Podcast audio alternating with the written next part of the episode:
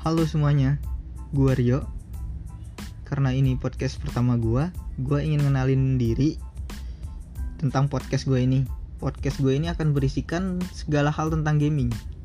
Entah itu review game, berbincang tentang game, atau segala sesuatu yang berbau game.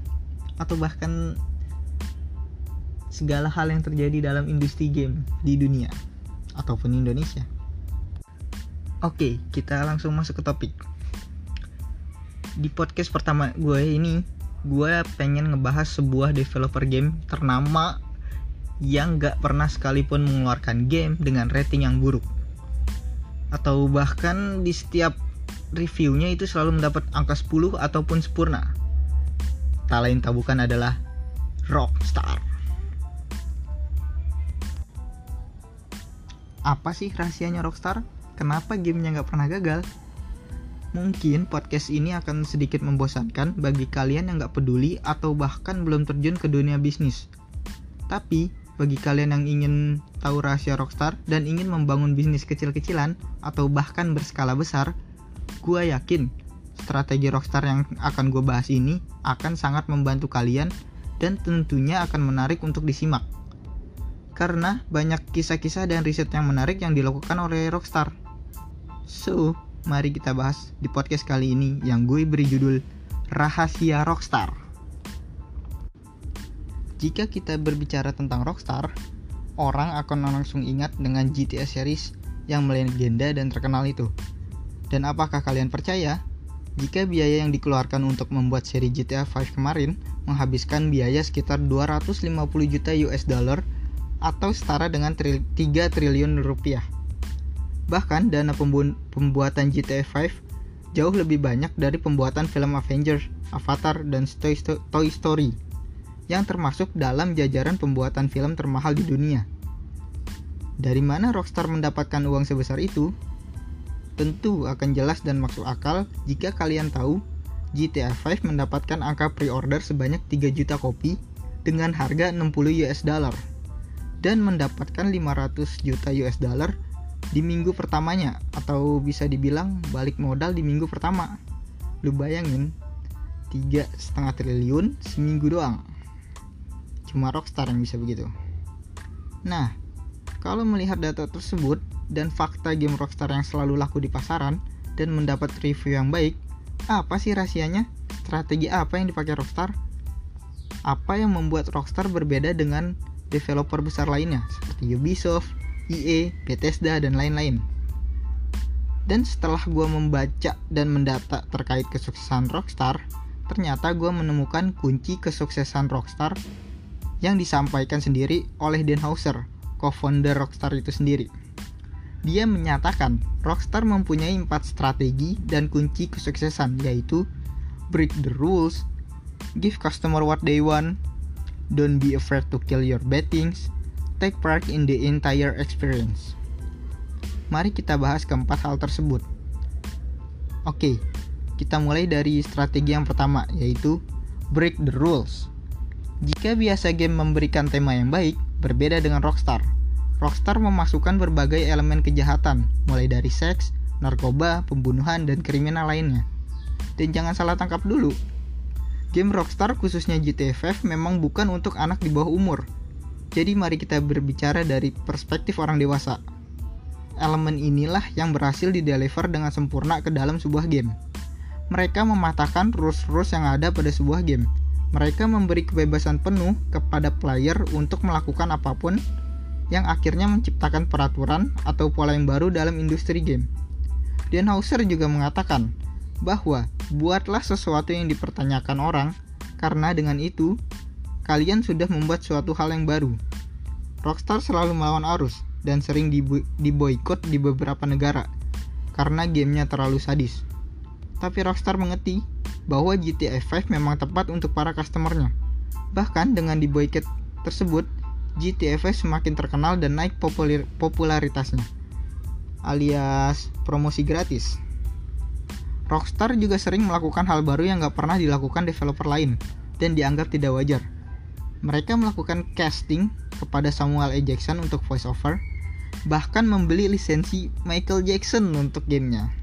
semua hal yang dilakukan Rockstar semata-mata untuk menyempurnakan gamenya dan pastinya untuk bisa outstanding dibanding yang lainnya.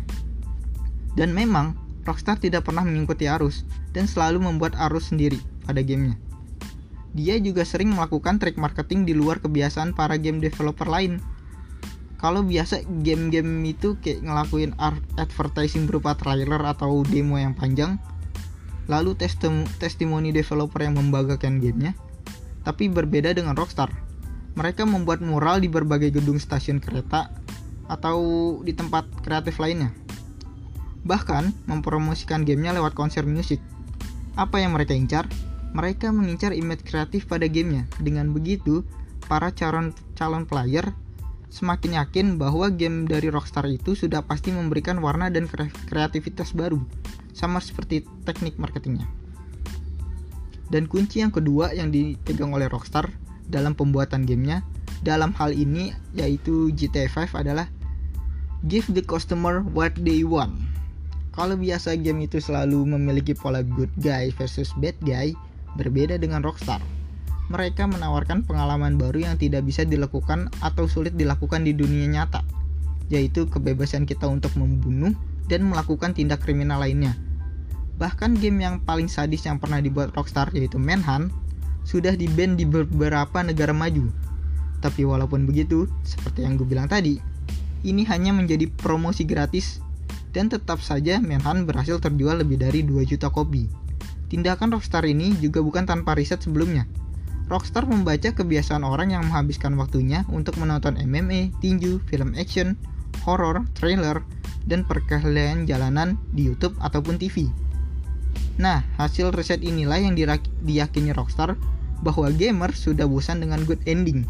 Mereka butuh sesuatu yang lebih, pola yang berbeda, ini semua diberikan, diberikan oleh Rockstar.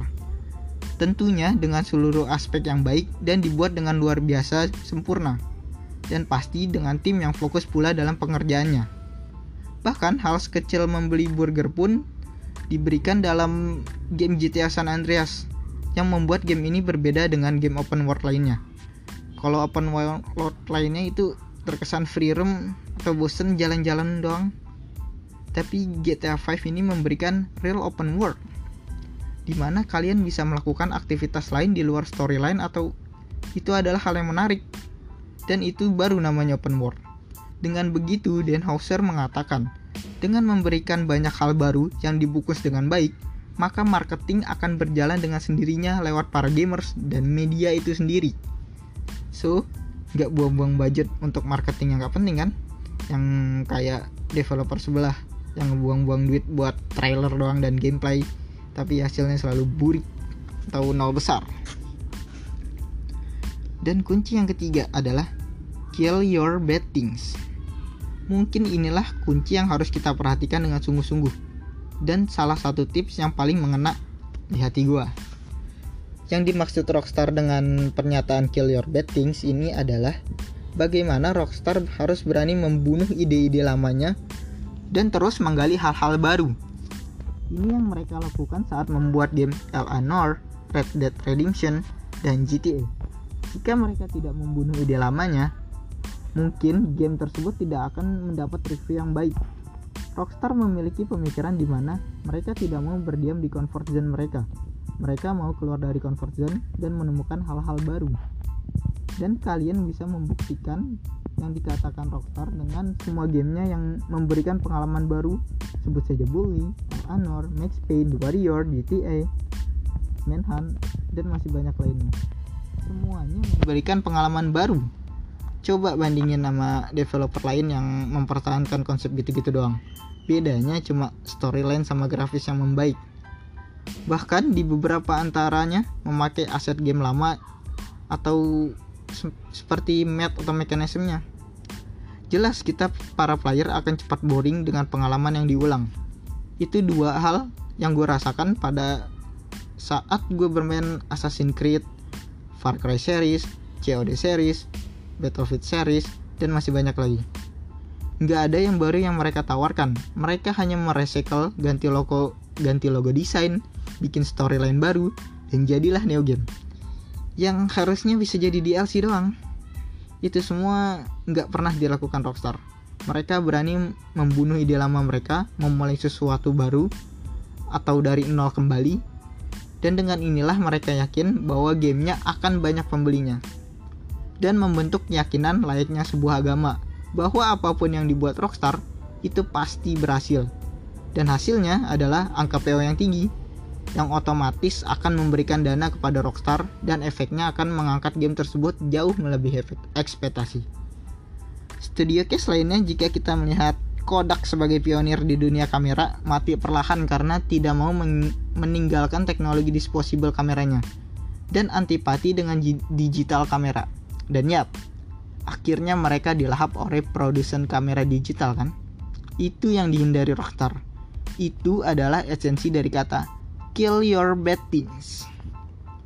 Dan kunci kesuksesan yang terakhir adalah take part in the entire experience. Kunci kesuksesan ini betul-betul dicontoh oleh developer game lainnya, di mana Rockstar mengaplikasikan pride atau kebanggaan pada setiap detail pada gamenya. Rockstar memberikan image pada produknya, layaknya kebanggaan kita memakai MacBook Pro atau ROG series atau gaming laptop lainnya. Dan ya, mereka memperhatikan detail-detail kecilnya. Bahkan bisa dibilang membangun game-game Rockstar ini membutuhkan waktu dan proses yang tidak biasa jika dibandingkan dengan game-game dari developer lain yang mereka sanggup ngebangun sequel setiap tahunnya. Dan itu tidak dilakukan Rockstar. Mereka lebih banyak menghabiskan waktu pada riset dan kerja kerasnya. Mereka mau game mereka dikomparis, dikompare, dikomparasikan bukan hanya dengan game, tapi mereka mau game mereka dikomparasikan dengan film juga. Itu yang Rockstar mau. Untuk mencapai itu, mereka tahu prosesnya. Proses yang sangat lama dan membutuhkan konsistensi yang terus-menerus. Bahkan pembuatan GTA 5 kemarin melibatkan 8 studio, lebih dari 1000 halaman skrip, pengambilan suara berbulan-bulan, pembuatan dan pengambilan motion selama bertahun-tahun. Bahkan, mereka menghabiskan waktu berjalan-jalan dengan para polisi setempat, melakukan interview dengan agen FBI, lalu mengobrol dengan agen rahasia, para gangster, para keluarga mafia. Untuk apa? Untuk satu hal, yaitu relevansi dan keakuratan itu yang mereka incar. Dengan begitu, game mereka relate dengan playernya dengan begitu juga para player akan merasa di dunia yang relevan dengan mereka, hanya saja berbeda dimensi. Semua dilakukan Rockstar untuk kesempurnaan gamenya, dan satu pesan terakhir dari founder Rockstar yang gue baca pada sebuah artikel adalah Our goal as a company is not people to say that Rockstar has a good game design, but shit stories. Or good stories and shit game design. We want them to say Rockstar make a good game. Ideally, they cannot think about anything except I love the whole experience. Dengan sempurnanya sebuah game, kita nggak perlu buang-buang uang, banyak-banyakin trailer dan demo, cukup beri jaminan bahwa game ini akan baik. Maka biar media dan player sendiri yang melakukan marketing terhadap game ini. Dan itu yang dilakukan Rockstar. Yap, keyakinan playernya terhadap game. Di mana Rockstar itu kayak agama, pasti benar deh ke sana. Mengambil studi case dari peluncuran GTA 5 pada waktu itu, GTA pertama kali rilis pada last gen dan baru keluar beberapa saat di next gen. Dan setahun kemudian baru keluar di PC pasti banyak yang bertanya-tanya kenapa nggak rilis di next gen terus rilis di PC bahkan harus dipetisin dulu. Jawabannya adalah uang. Dengan cara seperti itu Rockstar menggandakan uangnya. Sadar atau tidak sadar pasti banyak dari kita yang memberi di tiga platform tersebut last gen, next gen, dan PC kenapa kita sampai beli di ketiganya? Pengalaman adalah jawabannya kita sebagai player sangat puas dengan performanya di last game. Tapi kita sebagai player ingin pengalaman yang lebih dan akhirnya kita membeli di next game. Tapi di sisi lain, PC akan memberikan pengalaman yang maksimal, khususnya di grafis dan FPS. Akhirnya kita membeli juga di PC. Dan itu adalah strategi Rockstar untuk menggandakan uangnya. Percaya dengan gamenya yang sudah pasti bagus sehingga mereka yakin dengan strategi bertahap itu mereka masih bisa mendapatkan uang dari dua arah, yaitu customer lama dan customer baru. memang terkesan licik, tapi dari strategi bisnis itu adalah hal yang brilian ataupun jenius.